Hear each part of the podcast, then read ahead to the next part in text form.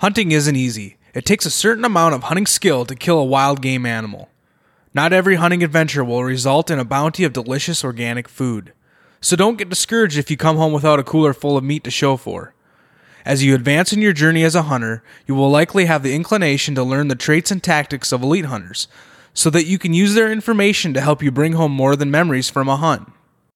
My guest today, Trevin Stoltzfus, talks about the idea that 10% of hunters kill 90% of the wild game. He explains the common traits he found in his research of this elite group of hunters and how adopting these traits has helped him to be much more successful in the field.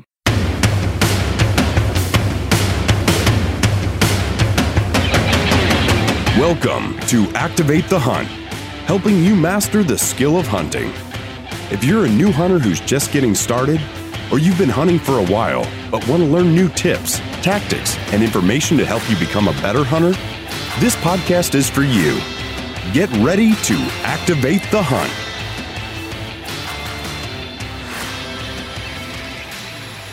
Welcome to episode four of Activate the Hunt podcast. My name is Colin Cottrell. I'm your host. You can find more information and the show notes from this episode at activatethehunt.com forward slash 004. If you're new to this podcast, I want to welcome you. I interview some of the top hunters and hunting ambassadors there is and ask them the questions that will help all of us learn hunting tips, tactics, and information, and essentially advance us on our journey as hunters. There's a few things I want to mention before we get into our interview this week with Trevin. First things first, don't forget to join our Facebook group. It's called the Activate the Hunt Digital Campfire. This is a free online community where you can talk with other hunters, ask hunting related questions, share hunting tips and stories, and so much more. This community will provide great value to all of you, no matter if you're a beginning hunter or you've been hunting for years. You don't want to miss out on the conversations that we're having in this group. Make sure you join right away at facebook.com forward slash groups forward slash activate the hunt. Second, since it was Independence Day yesterday, I thought it'd be fitting to highlight a sportsman group that is helping to protect our wild public lands, waters, and wildlife. This sportsman group is called Backcountry Hunters and Anglers. Now, I'm not being paid to mention BHA or anything like that. I actually have been following what they are doing for a few years now, and I recently signed up and paid for a membership. I really believe in their mission and values, and I think it's important that we all get behind sportsman groups like this. To learn more and get involved, check out backcountryhunters.org. All right, let's get ready for our interview this week. Trevin Stoltzfus, a former collegiate and professional wrestler and professional bull rider, was born and raised in southern New Mexico, where he had the privilege of working as an elk, mule deer, and antelope guide. From an early age, the love of hunting, fishing, and the outdoors was instilled in him by a heritage passed down through his grandfather, uncles, and older cousins. Having taken numerous trophy big game animals, he now desires to pass that passion for the outdoors onto others through the written word, outdoor seminars, television, and videos. For the past several years, Trevin has been a co host on Outback Outdoors, which airs on the Sportsman's Channel. Before that, he had the pleasure of working for Eastman's Hunting Journal as a research editor and was the archery co host for a television show, The Best of the West. As a freelance outdoor writer, Trevin writes for many national hunting and bow hunting magazines and serves on multiple outdoor industry promotional staffs. In this show, we will dive deep into a topic and idea that Trevin has talked about in numerous articles and seminars over the years, which is that 10% of hunters kill 90% of the wild game. I think it's important to note that I didn't choose this topic because I think we should compare ourselves to hunters that kill a lot of animals, or that we should define the success of a hunt by the kill but because we naturally want to improve our skills as hunters and bring home the bounty of organic meat to share with our family and friends. Trevin shares some great information in this interview that we can all learn from and hopefully adopt as we grow as hunters. All right, welcome to the show, Trevin. Thanks for uh, thanks for joining me today. I appreciate you uh, taking some time out of your busy schedule to uh, join me on the podcast. Oh, I'm I'm thrilled. I'm any any time to get to t- talk about bow hunting and hunting in general, being outdoors. I'm I'm in. Yeah, man, that's awesome. Well, I want to I want to dive right into this right away with you because it's something that you've been talking about for a while, and you know I've heard you talk about it, but you know there's probably a lot of guys, especially new hunters, who've never heard of this before, um, especially in hunting. So let's talk about the idea that 10% of bow hunters or hunters, I, I think it's bow hunters is is the, actually the term that you use, uh, kill 90% of the game. You know where where does this idea come from? It's something that I came up with. Uh, I actually did an article, I think, four or five years ago that really came across and I think hit a nerve with people. And what it, what happened is uh, I turned it into a seminar, and I've I've written a couple of different things, kind of kind of some threads off of it. But if we all look back, there's somebody we know who uh, maybe it's a cousin, maybe it's somebody on our block, maybe it's someone in our hunting community that we know, and that dude gets it done every year. Public land, over the counter. Uh, maybe he's uh, whitetail hunter hunting the back forty of his of his buddy, you know, his his grandpa's property, and um, but he consistently gets it done. And I got to thinking, you know, that would be a great case study if, if I could go around and interview people that uh, that have a lot of experience. Um, pardon my French, but killers, guys that were consistent killers, and I think it's okay to to, to say that. I don't, Absolutely, I'm, I'm, not, I'm not a I'm not a big PC guy, so um, and so I did. I interviewed Bill Winke. I interviewed. Uh, I interviewed just a bunch of people in the industry that I know consistently put critters down. And now, and now for the guys that are just listening who are just getting into hunting, I mean, these guys that Trevin is talking about are the top, the cream of the crop. These are the top guys that consistently kill big animals. Um, and it's not even about killing big animals, but these guys do kill big animals, and they've been hunting for a long time. They've got a lot of wisdom. They've had a lot of time out in the field. They spent a lot of time learning these different concepts or these different characteristics. And Trevin basically, you know, knows these guys personally from over the years working in the industry. So he dived into these questions with these guys to find out these characteristics. So kind of what, what are these characteristics? Let's, let's kind of dive into these and go through these. Yeah, sure. I, I think one thing I want to preface before we get going is that I, I, Colin and I have talked about this quite a bit. I hate the word pro hunter. There is no, there is no, the, the, only pro hunter I know are the professional hunters in Africa that are there to save people's lives. And, you know, we're just guys that, and that's who I reached out to, guys that just have a ton of experience.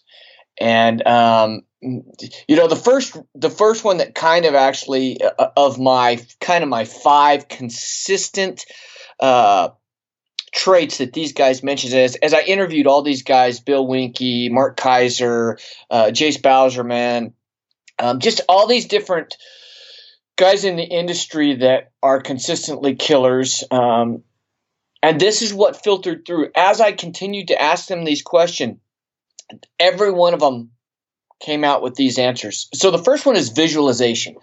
For any uh, athlete out there, um, I don't care if it's something as extreme as uh, target archery, where you're visualizing seeing your arrow hit the target, or bowling, where you're visualizing coming in and picking up that you know spare or or getting that strike.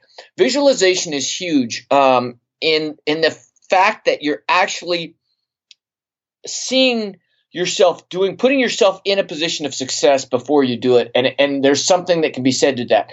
Visualizing the shot you know visualizing the animal all that stuff. Yeah i can i can kind of play off of that a little bit. I played college football and we did a lot of visualization before games just thinking about our plays and thinking about what was going to happen during the game i mean that was one key concept that even our coach you know he hit us hard with it he said hey you need to visualize this win you need to visualize what's going to happen on each play and when you visualize, I've noticed that you have a lot more success because you're thinking about it, it becomes repetitious.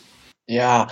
Uh, Dave Baronio, who, of course, is one of the hosts of Outback Outdoors, uh, a lot of people don't realize he was extremely high level skier um, and uh, skied on a very, very competitive level. And he would talk about, you know, I talked to him about the fact that he would sit before he went down his run, his down is his downhill ski run, and he would visualize every gate that he'd go through. So I think, without belaboring the point too much, uh, you know, you need you need to you need to see that bull. Let's say we're elk hunting. You need to see that bull come in and and be able to help yourself when it actually happens because you see that bull come in you look for the spot he goes behind the tree you pull come to your anchor point, you draw your bow, you come to your anchor point, and then he steps out. Maybe you, you know, maybe you a little cow call, whatever, and then you settle that pin and you release, and you see that. So, and that's all in your mind. Um, uh, and people roll their eyes at us sometimes, or at least at me when they when I talk about this. But you know, I rode bulls, and I would visualize riding bulls. I would visualize. I wrestled at a pretty high level. I would wrestle uh, before I went on my wrestling matches, I would visualize it. So there can be there's something to be said as you as you mentioned, Colin. Seeing something before you do it, it makes it easier for you to do. I believe. Yeah, and, and you've kind of talked about this when I've read your articles about this. Is it kind of comes? Uh, there's a second nature effect to this. Mm-hmm. Becomes second nature. So as you visualize it, all of a sudden it's happening and it's there. Right. So right, right. Now, now I do want to preface one thing visualization does not take the place of practice. So, so uh, you know, let's not let's not be silly there. Remember, if you can't hit the broadside of a barn, just because you visualized your arrow hitting, you know, you still need to practice. So let, I, I don't I don't want to take that to, to an extreme that's that's uh, asinine because you still need to do your practice. You still need to put in your time. It, it, football, what'd you do? You still you still did your reps. You still lifted weights. You still did all that stuff. Um, but to get your mind right, the visualization visualization really helps. Now, what's the what's the second characteristic of you know becoming what you call a ten percenter? Well, that keys into what I just said: preparedness. Now, how can we prepare, prepare ourselves for a hunt? People say, "What are you know what? How do I get ready?" Well, each hunt is different. Okay, so we're going to try and put ourselves in a mindset that uh, is good for the whitetail hunt, the elk hunt, the mule deer hunt, whatever the hunting is that you're doing, you're putting yourself in the, into that. Now, is there specific areas like, uh, you know, within each hunt where, you know, ways that you are getting prepared personally, like uh, with the bow hunting? Is it different between bow hunting and gun hunting?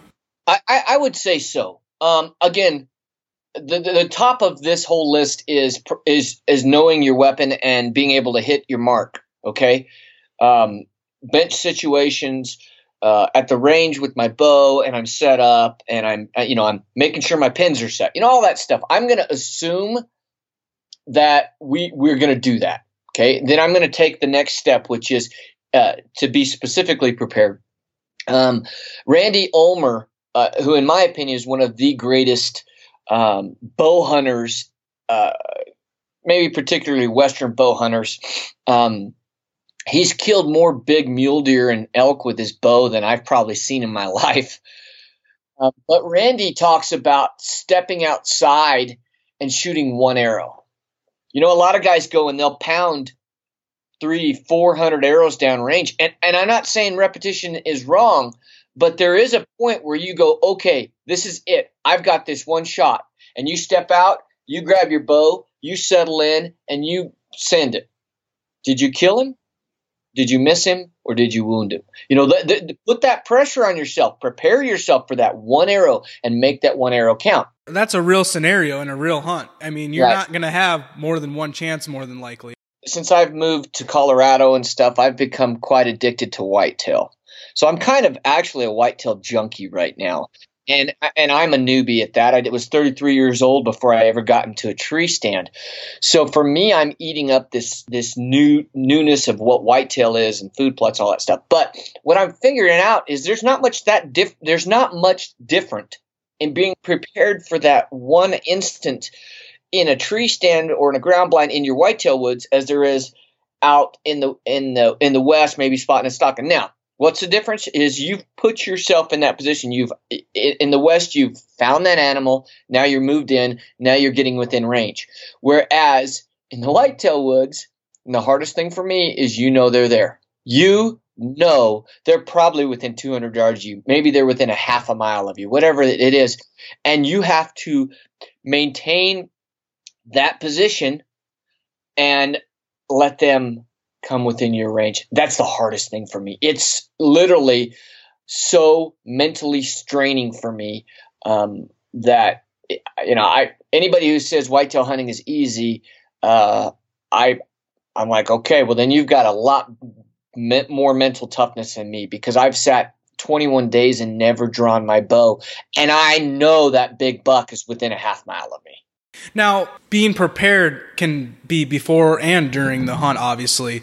Now, getting prepared before the hunt, you know, yeah, you have to be physically fit, I think, don't you? Matters on the hunt. I think you could never be too physically fit. What I mean by that is when you're physically fit, what what what does your body naturally do? When you're working out, you feel better. You you you actually your body reacts better. You, you're going to heal quicker. When you're eating good, it's a cycle.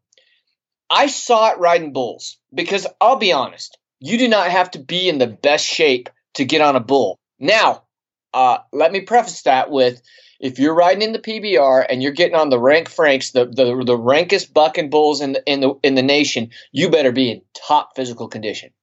But to be happy Jack and go and get on a rodeo at your local county fair and even maybe ride, you don't have to be in that great a physical condition.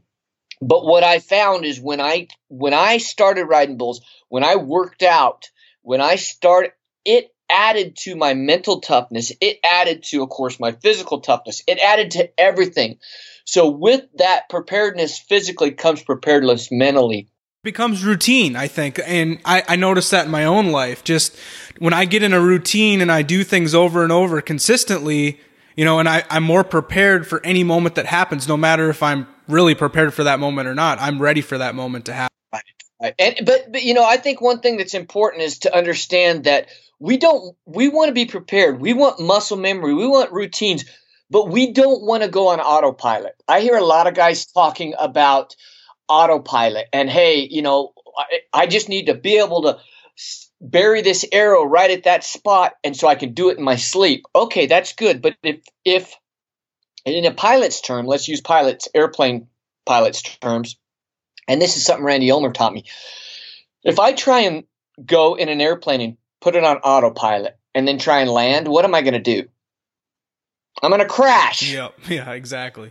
So, so what we need to do is we need to be prepared, but we don't need to be on autopilot. We need to be able to be fully embraced, uh, uh, fully aware. That's a better word. Fully, fully aware of the moment and what's around us, and yet still react. Now let's let's jump into uh, the third characteristic here: persistence. Uh, talk about persistence a little bit there is no argument the fact that the guy down the street who consistently kills has more vacation time than you. Let's be honest. The more time you spend in the woods, in the stand, glassing the ridges, whatever, bow hunting is, especially bow hunting, is a game of numbers. You need more opportunities. You know, when we're spotting and stalking out west, a lot of times we say we need, uh, we're going to kill one out of 10 stalks. Okay. Now, there's been hunts that we've killed on our first stalk, you know, but there's been hunts that we've killed on or, or haven't even killed, you know. I mean, so I think persistence is key. So the other thing you have to do is you have to say, okay, don't be the guy who spends two two days out there on a 10 to 12 year tag, you know, that it took you that long to draw that tag, 10 to 12 years, and you spend two days. Take the time. You've got to put the, the, the time out there. Persistence is key. So that's about being in the woods. We know that. But it also takes, I think, some persistency because bow hunting is like baseball. Baseball is one of the only sports that when failure is the norm that you're going to fail more times than you succeed. We got to look at bow hunting like that. Bow hunting, you have to be willing to to just get crushed and get back up. Because that's what it's going to take. You know, when you've sat on a buck all day and you've moved in and you're within 30 yards and all the sucker needs to do is stand up and the doe that you never saw blows you out and he, he, and he he comes up and he's running Mach 90 down the other way yeah that's tough well it could it could be mentally challenging too I, i've had days where I hunted Kansas, you know, deer hunted in, in a tree stand in Kansas for, you know, 12, 15 days during the rut and just trying to stay persistent. I mean, I, I see these deer come in, good deer, and they come, you know, almost close enough for a shot, but not close enough where I want to take that shot. And I just need, you know, I need another 10, 15 yards. And I, just trying to stay persistent and knowing that deer's around. He's going to make, he's going to mess up at some point. When's that point going to be? I just got to stay in the stand and I got to keep hunting hard. That's tough. Oh, it's really tough. Yeah. Let's just, for ease of of talking, let's western, eastern. So we're in a tree stand hunting, you know, whitetail. Maybe you're mobile hunting elk or mule deer or antelope or something like that. Regardless, you can't give up. And and and, and you know, I say that, but yet I want to take a step back and understand that sometimes there is a there is a good time to to quit and, and back up. Yeah, that was kind of that was my next question. Is there is there a time when you need to step back from a hunt and you know and kind of think about what's going on too? And I think that's all about visualization. I think that's all about being prepared. Those first two really fall in here because if you are if it's not right, let's say uh, you have that buck that's 10, 12 yards further than you you well, then you want to shoot. But let's say let's say not even that. Let's just say he's within your comfort zone, but there's some branches in the way, whatever it might be. Sometimes you don't shoot. Sometimes you pull yourself back. Sometimes you back out on a stalk on a big old buck because the wind's swirling, and you know if you blow that buck out of there, he's going to be three canyons over if you ever find him again. Yeah, the, the hunt's done for sure then. Right. So sometimes with the persistence comes quitting. And I know that sounds backwards, but and again, this is a Randy Ulmer quote straight up is that sometimes quitting's the best thing. Come back and do it again. If you don't quit, you you're literally going to lose that opportunity. I had a buck in eastern Colorado, and I dream about him called Chips. and um, I think you know what I'm talking about. I, I, I, you know, I think this was 2000 and six or 2007. I hunted this day with I hunted this buck with Adam for five days, and we got on him three different times. And uh, you know, there was times you just had, we had just had to back out, and you know, we weren't quitting, but yet we were quitting for that on that actual stalk, we we backed up and we and re- reset our reset you know our our attack plan. We reformulated it because we had to. I've heard this same thing from you know I, I know more about the whitetail side of uh, of hunting. And the most consistent whitetail hunters they know what situations are good and what situations are bad. And just because they're not sitting that tree stand for 10 days in a row doesn't mean they're not staying persistent to their hunt.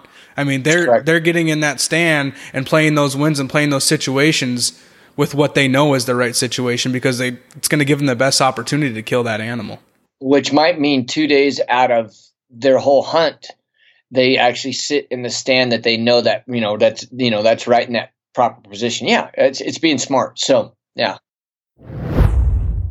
Let's take a quick break. I wanted to mention again go over to our Facebook group. It's called Activate the Hunt Digital Campfire. Go ahead and take a break from the podcast and visit facebook.com forward slash groups forward slash activate the hunt and join our digital campfire. This is a free online community where you can talk with other hunters, ask hunting related questions, share your own hunting tips and stories, and so much more. This community will provide great value to all of you, no matter if you're a beginning hunter or you've been hunting for years.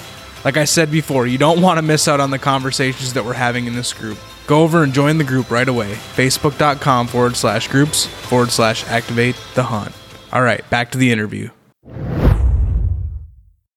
Now let's jump into motivation. This is the, the fourth characteristic that you've talked about in becoming a 10 percenter. Tell me a little bit about motivation and, you know, the things you're doing to, to get motivated and the things that, you know, these, these top hunters are doing to stay motivated. I mean, is, is this just happening during a hunt or before a hunt? You know, talk about that a little I, bit. I, I think, I think there's both. I think, I think the hardest part is right now the, we're in, you know that that summer june july uh, even on into early august.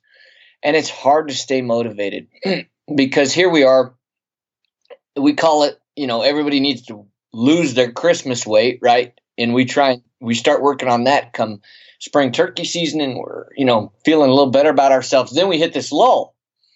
And uh I think one thing that helps me is picking uh, something that motivates you. Now, that could be a person. That could be looking to someone and saying, I want to emulate that person. I want to, you know, for me, it's events like Train to Hunt. Um, for those of you who don't know what a train to hunt is, and I actually just did a new one called Alpha Bow Hunting. Uh, Phil Mendoza out of No Limits Archery in Denver does this event, and it's uh, it's it's a, a, it's like a train to hunt light, if you if you want to say that. But in the train to hunt, what you're looking to do is you're looking to put yourself under physical and mental duress for those that are familiar, it's kind of like a Spartan race, except for with hunting aspects to it. So you right, you've got yeah. your bow out there. You've you're in sit. You kind of put yourself in situations that are hunting or bow hunting related. Right, and and and they do a 3D course, and there's things on the 3D course like you come to draw behind a, a tree or a bush, and then you have to take three steps, acquire your target, and shoot. You know, within a certain amount of time. Um, there's some holds I know a lot of us, you, you, you know, you come to full draw and you got to hold for 30 seconds or a minute, you know, as that buck stops right where, where you know, there's a big old tree trunk in his vitals and you got to let him take a step out. Well, we're simulating that. And then after that, there is uh, what we call a challenge course where you go through a course and you get your heart rate up. You do a physical activity like a burpee or, or a sandbag carry or something like that that's going to get your heart rate up. And then then you have to settle it down to shoot and make the shot. And it's just a great time. It's, you know, nobody ever goes and really gets intense. Uh, I say nobody, that's not true. There are some people that actually win the Spartan race. But when I, if, if I'm going to go do the Spartan race, I'm going to do it as a chance to get myself in shape and camaraderie. And, and my buddies, we're going to go, you know, my wife maybe, and go and do it together. Same thing with this. It's awesome opportunity. So I use that. I use that. Um, I'm looking at people. I'm looking to people for motivation. Um, I think of uh, Dan Staton, uh, Cameron Hanes. I think of some of these guys that are um, they live a lifestyle. Yeah, it's not just one day out of the week they're going to work out. I mean, these guys are consistently posting on social media, talking about this in podcasts, doing this on you know TV interviews or it, video interviews. They're it's a lifestyle for them. It's just being motivated and motivating others. I don't think that these guys think that they're the best, and that's what sets them apart. They're always striving for something more. They're always climbing the hill. Right. Yeah. Yeah. I I would agree with that. Uh, they're both those two guys are both genuine guys. Um, you know, just because, and I just want to speak to the general hunting population just because you don't look like Cameron Hanes or or Dan Staton or you know some of these guys, do go do something, even if it's walking. Anything you can do that motivates you to put your body in action is going to help get your mind right. And let's be honest, uh, we need to be working as we get older. I'm 46 now, and I'm really conscious of it. Uh, we need to work for the future. We need to work for uh, for our future health. I want to do this when I'm 65. So I realize that I have to keep, allow my body, um, or or not allow. I I need to to control my body. I need to make it my slave, to put it in kind of weird terms. But it needs to be able to be my, you know, work do what I want it to do, not let my body dictate what I can do. Otherwise, if I'm 46, now I'm 50, now I'm 55, and I haven't been able to maintain a level of fitness that allows me to do what I want to do when I'm older. So if we work now to get that under control, and it's going to just make us stronger mentally, it's going to make us stronger physically. And that's it's going to dictate it's going to be you're going to be more successful hunting. I'm I, I'll argue this till the day I die. When you get your body and your mind right, uh, you, you can do anything better. I don't care if it's beach volleyball uh, at church league. You know, it is. It's gonna. It's, you're gonna be better. Uh, now, the last topic that you're talking about, you know, in these seminars and in these uh, articles is aggressive adaptability. What what is aggressive adaptability? The ability when you're down by seven and you need a, a touchdown and that two point conversion. And so you hand that off to your big tailback and he runs it up the middle and you get that six. Now, what do you do? This is where aggressive adaptability comes in. You come in and you go, okay, how are we going to change things up and get this two points to win the game? This, in hunting terms, means thinking out of the box. Um, let's be honest, we are flooded by an immense amount of information and expectations of climbing in a tree stand and then the big buck walks by and you make the perfect shot you pump your fist in the air say i i, I smoke that joker which i hate that term and um and then you that's not real life. Yeah, I mean that's that's what the TV shows and and a lot of the magazine articles are talking about. You know, which is always our hope. I mean, we we we go into this because we want to have success and we want to have it as quick as possible, but that's not that's not realistic. I don't think so. And so we have to be willing to look at a situation and say, how can we how can we make this happen? I'll I'll, I'll share uh, an example. Last year, um, and it actually came out on the show. Uh, and we showed this uh, the ability to turn around and take a situation and be aggressive, uh, um, safe, uh, but yet think out of the box, and it worked. So we're sitting there. I actually have Dustin Etheridge, my, my our head producer, is sitting there, and he's in a great ambush spot, and we're sitting up on a kind of on a ridge, and there's a huge alfalfa field. We're in Wyoming hunting mule deer and whitetail. At this point, we, have been seeing some really good whitetails come out of the corner of this uh, fence fence corner, just you know, a crossing, and they work their way into the into the field. So we set Dustin up uh, with a cameraman there, and and the deer are starting to move up, and we look out in the alfalfa field, and it's probably knee high. It's about ready to be cut, but it hasn't been cut.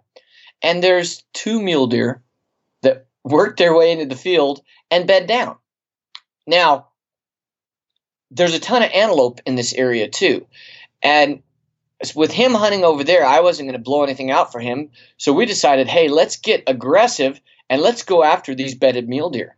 The problem was we were up on a ridge and we had to drop off this ridge in plain sight of these deer.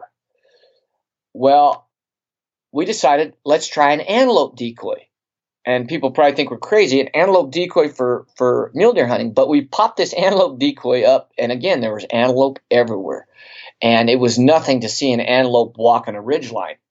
So we popped it up, me and my cameraman Garrett and and and off we headed and we literally covered 150 yards the bucks actually stood up and looked at us and turned around and bedded back down okay and we got in i ended up killing that buck um, because once i got in the field i had the cover i needed to move in um, another thing is is you talk uh, Mark Kayser talks about it a lot about being able to it's not working uh, how many people have watched a bedded buck uh, a, buck that they want to shoot, but he comes into about 120 yards and then beds down.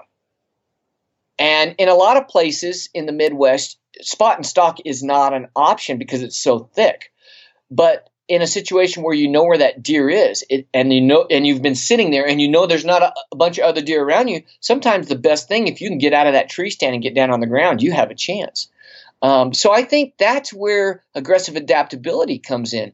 Um, being able to change your tactics midway to fit literally to fit the situation. Um, if you're locked into the only way I'm going to kill a mule deer is to sit on a water hole. You're putting yourself in that situation and saying that's the only way you're going to kill something. Right. You know, and I'd be honest, there's I love to spot and stalk, but sometimes I've looked and up oh, there's a water hole. Well, and now I change up and I go sit on the. So uh, you know, being able to change for the situation at hand, um, being flexible. What are the animals doing? Sometimes uh, Montana decoy makes a, uh, they call it the moo cow decoy, and uh, man, if I don't know how many times I've used that, not necessarily to get into position to get the shot, but even to move to a position to where then I can get to a position to get the shot. So being aggressive um, means that hey, you're running the risk of this blowing up in your face. But again, bow hunting's a numbers game, and you got to have opportunities. Well, and one thing I want to mention, uh, you know, because a lot of these guys that are listening are new hunters or guys who aren't very experienced like myself, and I even in my short time hunting, I, you know, these things don't just happen overnight. You start to recognize these opportunities to be aggressive and to adapt, you know, as you hunt more and you spend more time in the field. So, you know, for you new time, new hunters, don't, don't get down on yourself, you know, get back up and, and notice a situation when it happens. And when it, you know, when that situation occurs that, you know, you can be aggressive, adapt to it and you're going to have success at some point. And you're going to make mistakes you're going to blow the stalk. But that's where persistence comes in. You got to pick your, you know, dust yourself off, pick your, pick, get up, pick yourself up, and and go back and get back in the game. I think um, you just have to be willing to uh, be smart. I know a lot of hunters that are good hunters, and, but they're too timid. The great hunters, the guys that are the killers, as we say, they're not they're not scared to think out of the box, but they've also probably done that a time or two and picked up a few helpful tricks that that, that make them more successful. So yeah, I, I think that's the key to aggressive adaptability. Don't get caught. Don't say this is the only way you're going to do it because people used to tell me all the time there's no way you can spot and stalk whitetails in open country. And we've proven that wrong time and time again. Now we're, we're kind of getting short on time here, Trevin. Uh, as I wrap up the show today, I like to ask my guests a couple additional questions. And that first question is it's a simple question, but I know it's going to be different for everyone. So, why do you hunt? For the adventure. Um, if I were one of the guys that said I do it to feed my family, I'd be lying. Um, I, I don't I can go buy chicken, I can go buy pork, I could I could raise my own beef if I wanted. I do it for the adventure. I do it to get in touch with something that's deep in my soul uh, that it, I, I, I, hate to be cliche that it's primal and say the word, you know, it's primal, but really, since I was a kid, I wanted to be the Davy Crockett. I wanted to be Daniel Boone. I wanted to be that adventurer. And for me, in our modern times, the closest thing to that is uh, is, is, is bow hunting, is hunting in general. Uh, you know, whether it's a muzzleloader or a crossbow or a rifle or whatever. To me, that's why I hunt. Is for that adventure to go into a place where it's not your territory and try and outsmart this amazing beautiful creature and and and and be able to to harvest it and and and uh, you know and so that's why I do it. I mean, I don't I don't apologize for it. Uh, I, I, try and I try and kill them, and um, and and I think there's an important part of that. That's a whole nother show about management. Why do we hunt? But but I, I don't want to go down that road. That's that's why I hunt. Where can the listeners uh, find out a little bit more information about you, Trevin, and get in contact with it with you if they want to? I think uh, Facebook and Instagram, Twitter, those are Outback Outdoors, all one word on all of those uh, are, is how you can get a hold of us. Uh, I have my own personal, and it's Trevin Stoltzfus. Um, you know, if, if you want to get in touch with me personally, um, we're on the Sportsman's Channel in the fourth and first quarter, uh, starting in October, going through March, um, and and we're really we're as with this new age, you know, we're we're looking to do more digital stuff where we're actually going to be dropping some some films coming up, uh, hundred percent digitally, and, and so you know if you if you're checking out our Facebook page, our Instagram page, you'll you can you can find out how to uh, you know when those drop where you can watch those at. Great. Trev, I just want to say thank you so much for uh, again spending some time with us today, and uh, you know sharing your wealth of knowledge. I know it's not just your knowledge, but it's a lot of you know those top hunters out there that you're connected with as well, and I really do appreciate that. And thank you for spending time with us. You got it, bud. It's my pleasure.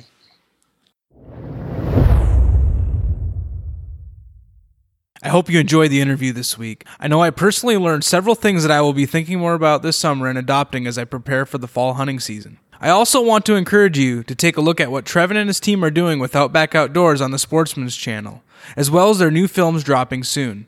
You can stay up to date with Outback Outdoors on social media. Visit the show notes for this episode at activatethehunt.com forward slash 004 for the links.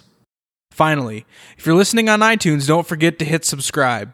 I would also appreciate it if you would leave me a rating and review. This will help others that are looking for hunting information find this podcast. We will be back next Wednesday with a new interview. Have a great week, everyone.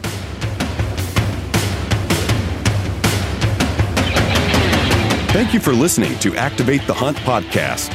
For additional information about this podcast, the show notes, hunting articles, and more, visit www.activatethehunt.com.